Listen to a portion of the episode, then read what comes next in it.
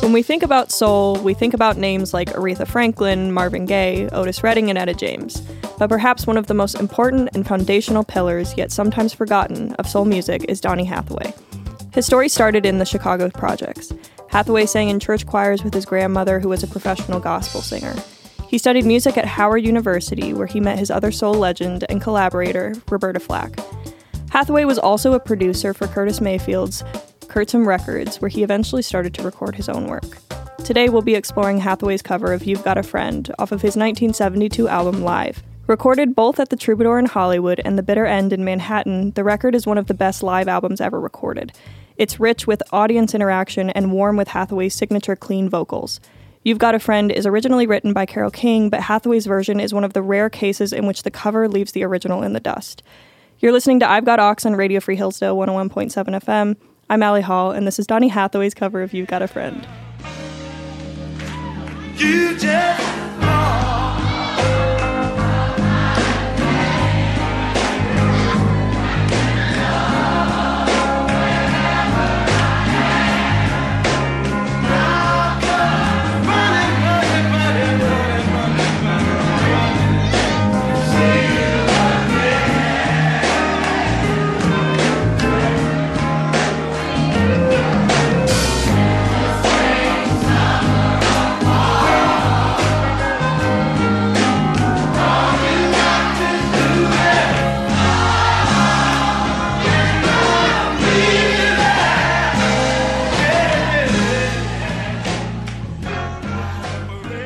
If you're just joining us, you just heard You've Got a Friend, the Donny Hathaway cover from his 1972 album Live. You're listening to I've Got Ox on Radio Free Hillsdale. Um, friends, how how did you like that? Love. I loved it.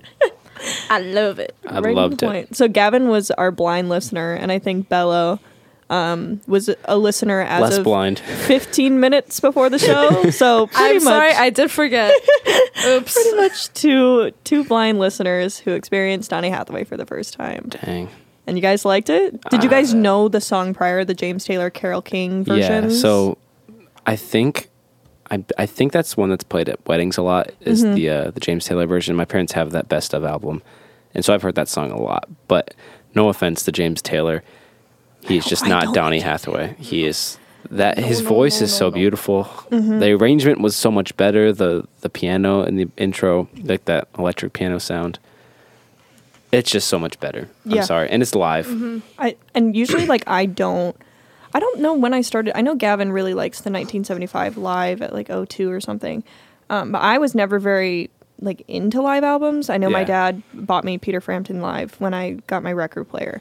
But I heard this and I think I it was probably a year or two ago and I was just floored. Yeah. Because I thought the audience was what made it so special. Yeah, he Like- mm-hmm. Oh. doesn't sing the chorus at all, which is No. so cool that someone just knows the song so well. And they sounded beautiful. They did. That's that was the a cool part. wonderful I, audience. When I listened to it first, I thought it was like it was like his gospel backup Yeah. singer or something. I was like, wow, this Why do they audience is have mics? crazy. Like this is crazy. Charlie Puth's fans could never.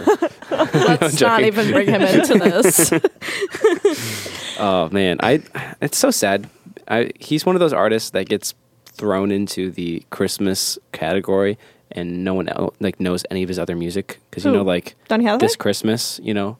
this Christmas. Yeah, that one's like one of my favorite Christmas songs ever, but I never thought like, oh, maybe this guy has like a good career outside of this one Christmas song. Well, the and I always forget to listen. What's what's hard about Donny Hathaway is that he's not. I mean, he's very famous. He's like rated as one of the top singers of all time, especially like in soul.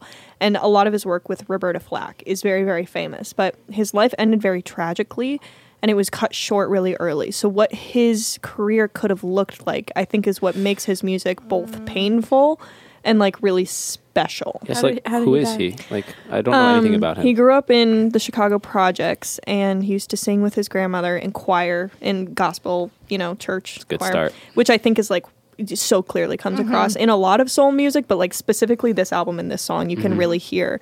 I think that um, it sort of breaks the barrier between performance and audience. Like Yeah. you, you merge those two. Um, he went to Howard University, which is also where he met Roberta Flack, but he dropped out. I think he was like really close to finishing. He was studying music, um, but then got a job at the record label, and he there was he started to write music, record music, work as a producer, and yeah, a lot of his work is like known for being collaborative and like c- covers. This album, I think, is his most famous, if not one of the most well loved albums.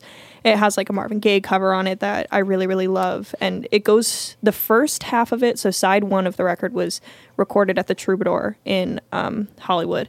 And then the other part was recorded in Manhattan. So I just, I love that. That's just like this tiny detail um, Yeah. that just like brings so much life into the album. I, this is one of those I really wish was like recorded visually because I would have loved Yeah, to, see, all of them like yeah, just react to it. it, it, it is very true what you said about the the idea of like the performance and and Like, the audience, audience like, being one. one. It- It, it feels very like casual they're all just- almost. it doesn't feel like a bunch of people being like, "Oh my gosh, this super famous guy we're watching." today." It's like they're all just singing together, Right. Which it, it definitely f- makes it feel so Mm-hmm. Like alive, for lack of a better term, And and, I- just so like warm and like they're all just singing together. It's And- very wholesome. Yeah, it's cool too because it's like it's not his song, and everyone obviously knows that, especially in this crowd. And so for him to, it's k- him stepping away in the chorus is just almost him like being like, "This isn't my song. Like Right. it's as much as your song as it is my song. So let's like sing it together," which is so cool. Yeah, there's there's Ah. like a a humble nature to it almost. I think sometimes when people cover music, like when I think of Donny Hathaway and covers, I also think of Bobby Womack's cover of a lot of things because I didn't even know what California Dreaming was. Like I had never heard the Mamas and Papas version of that. I had only heard this cover that was just so much, so much better, so much better. Um, Yeah. But Donny Hathaway, just to revisit his life story briefly, because I don't really want to dwell on it, he, I think he was diagnosed as schizophrenic. And because it was like the 60s and 70s where nobody knew anything, they gave him, I think the number was like 14 psychiatric medications that he Oh, was shoot. taking twice a day. He was better for a while, Oh Oh and then I he just stopped taking them because traditionally, you know, once you start to feel better, you come off of them, and it's Mm-hmm. like, well, no, that's actually the medication working. So, um, Oops. and apparently i think it's ruled a suicide technically he like um, he was found on the cement outside of his window at his home um, So did he? yeah so it- it's but the the thing i Aw. think about it was that the glass of the window was re- it wasn't like broken it was like removed intentionally so i think that's Oh, why it's ruled yeah. a suicide but he died Oh, really man. really young How yeah. 30s Oh, Yeah, that's maybe rough. maybe It's amazing that his voice sounds so good also Yes. for someone that young because it sounds, it sounds so very mature. and he and i think like not only was that him growing up learning from his grandmother but also he went to howard and was like technically trained Mm-hmm. but i think what makes him stand out so much is he has the technical training but he also has the ability to step down from that and just like what bella was saying like perform but in a very genuine and like equal equal way Yeah. Mm. This reminds me of Sam Cooke. Is Mm. it kind of yeah this, or just same era earlier? Yeah. same soul soul kind of era and that's yeah. what like just like died way too early that you're like his career like it was so good and it was so short like Yeah. I can- I can only imagine how many more hits and like how much more of an impact he could have left on culture if he Yeah. had like stayed around for longer definitely that's rough Famous Donny ones? Hathaway so did he write a lot of music or this yeah, was he kinda wrote the- a lot of music, but the lot Okay. I th- from what I've read, like the live album that he put out, uh, I mean, alongside the joint album with Roberta Flack, I think that might have been published post after he died. Um, but this album is like very much a lot of people really really love this album, and I Yeah. think it's it's Even- clear why. I mean, I've never listened to this intentionally, but when I think of Donny Hathaway, I think of this album cover. I don't. I never like associated It's it so with the album, perfect. but like it's so that's- seventies. That's very like the hat. so He's wearing that 70s. little like oversized golf cap, I guess. I'm not Yeah. sure what that is. Um, and he's you know just The feeling the blue music. font. Yeah, I love it. Donny Hathaway. Yeah, so this is I've got Oxen ready for Hillsdale. If you're just tuning in, we're talking about "You've Got a Friend" live by Donny Hathaway off the album Live, and Allie It's is a cover. It's a cover. It's a cover, yeah. Um, you've probably heard the Originals. the originals, or I guess the se- first.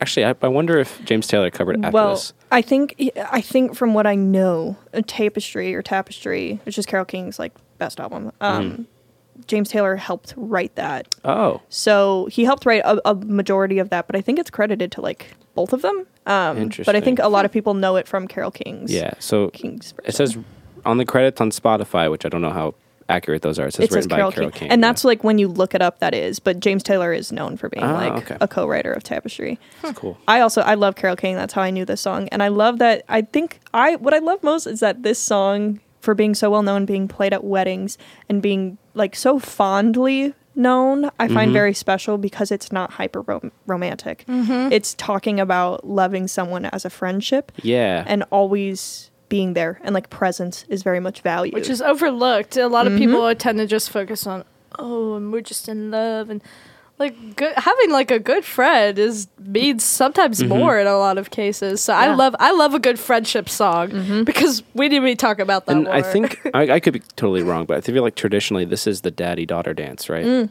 So, which is interesting too. That like, I think just symbolically that's so cool. Yeah. To, to be like your tell your dad like, or your dad telling you that like you still have a friend even though you're you know yeah. moving on with someone else in your life.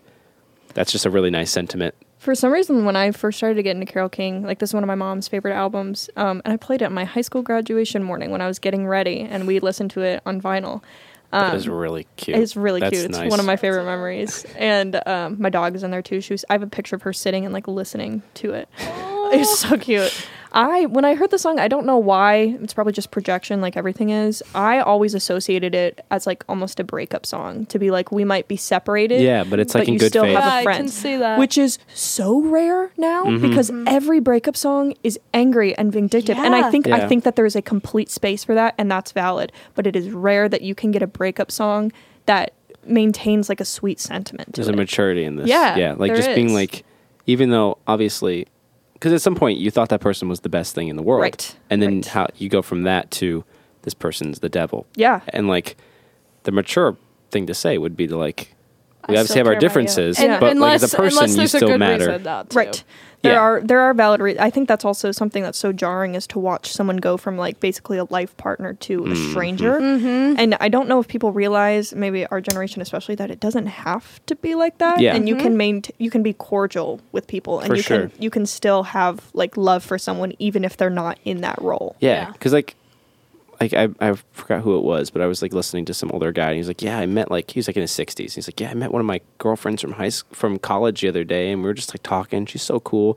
Like I, the idea of like still talking to like someone you dated Yeah. thirty years ago, like that's kind of interesting. And mem- like Ali said, most people these days, it feels like it, you have to fulfill Yeah. this role of like I hate them and ever like they there could have been like complete like nothing there to be angry about in some cases, and it just I feel like people just tend to lean towards the idea of like I can't I can't even care anymore. Right. Because it hurts. Yeah. I think that that's what that stems from. But like, regardless of what your interpretation of the song is or what Carol King kind of meant it to be, I think the ability of so many people to love this song for different reasons and it just Donny Hathaway's delivery of it, I think really pays respect to that. Yeah. It brings so much life into it. It but it, it and it respects the original, but it brings his own take to it that I just think is Yeah. is lovely.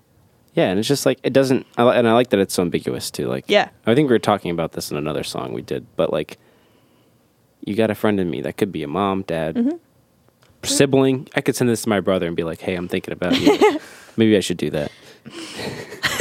I don't know. The song is getting me like sentimental. I that first I think it's within the first 20 or 30 seconds when it, it becomes it enters that first chorus and the audience steps in it genuinely makes me tear up every single time Mm-hmm. Oh, like I yeah. get full body it just makes me so happy and I love to listen to the song in Mm-hmm. the car and crank it because it feels very much like you're there Yeah. and that is a surreal and rare experience at least for me like I Yeah, don't find for a lot sure. of, of live albums that ground me that deeply Oh, that's so cool. That's the best listening to a song and you're like, oh my gosh, this is a whole experience in itself. the first track on this album is "What's Going On" by Marvin Gaye, and he Oh, it plays. is? He plays. I know that one I need also to would have listen to been a good. this. You will love it because he plays the beginning piano part, and it's one woman in the audience. Like people are kind of trying to figure out what song he's going to play, and one woman goes, "What's going on?" And then Ooh. he just breaks into the song. It's just Oh, I lovely. love That's that. awesome. It's just like it's a conversation between him and the audience the whole time. That is Um, something so beautiful about like live Yeah. performance to be like, I have no idea what's about to play, yeah. and then it plays, and, And everyone's it's like, the best thing "Ah, ever. we're yeah. so happy. Concerts can be like, oh, like Concerts just- bring people together. and They it's do. so Oh. it's so like it's so wholesome. And nowadays we're straying farther from that. I feel like Yeah. in some ways, but like how awesome it would have been to be at a concert like this that just feels so like, like I don't know, like intentional. Maybe Yeah. is the right word. Want to go to a I'm jazz not bar sure. so badly. Every time I listen Oh my to this, I'm like, gosh. if I had a dress and a jazz bar and it was low lighting, and I drank wine and lived my best Oh, we life, should- Oh God. man, My dad would be so proud of us. Shout out to so my funny. dad. we'll do Do you- it for your dad. man, like that makes so much more sense now that like he did a Marvin Gaye song too. Like, Yep. I love that people like cover songs shamelessly. Yeah. like, that is so cool back then. That that it was that was accepted and expected almost. Like, Yeah. you know, your first album's gonna be covers. Maybe you'll do an original. Like even the Beatles, they did that. I think that's just I don't know. Sometimes- Sometimes they stole it, but Oh yeah, for the most part, there was, I think, a lot more respect for the art. Mm-hmm. And 100%. now, whether it's in relationships, romantically, or within the industry, Yeah. there's so much like tension and fakeness and like Yeah. vehemence against one another that it's not as much of a communal art as I think it once was. Yeah. Yes, for sure. And I'd, I'd much rather someone cover an already good song with their unique voice or talent or whatever than writing a kind of mid Yeah.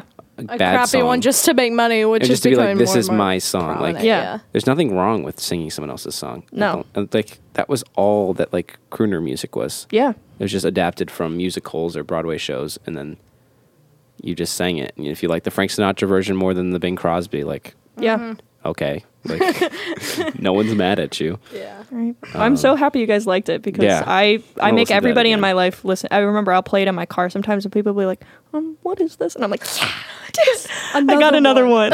Yeah, but if you're No, just you saw tuning me. in, Yeah. thanks. Or this, I guess, is the end of the episode. We is. we talked about "You've Got a Friend," the Donny Hathaway cover of the Carol King song, a little bit about live music and the experience of this album. and if you missed the song at the beginning, you really want to go back yeah, and listen go back to and it. listen to it. It's Look an look experience. it up. I mean, we Yep. can't tell you what to do, but I'm, At the I'm suggestion of suggesting it. Allie, At the crank it suggestion. in your car. and if you really Yep. like it and feel influenced, please email Scott Bertram at E Or hillsdale.edu. sbertram at hillsdale.edu Please. and Thank you. You can find us on all streaming platforms. We have a transistor page Yes. set up, and our social media is our Instagram page is at I've Got Ox, no punctuation, all lowercase. You can see what we look like. So true. And we just kind of mess around on that account. So. Yeah.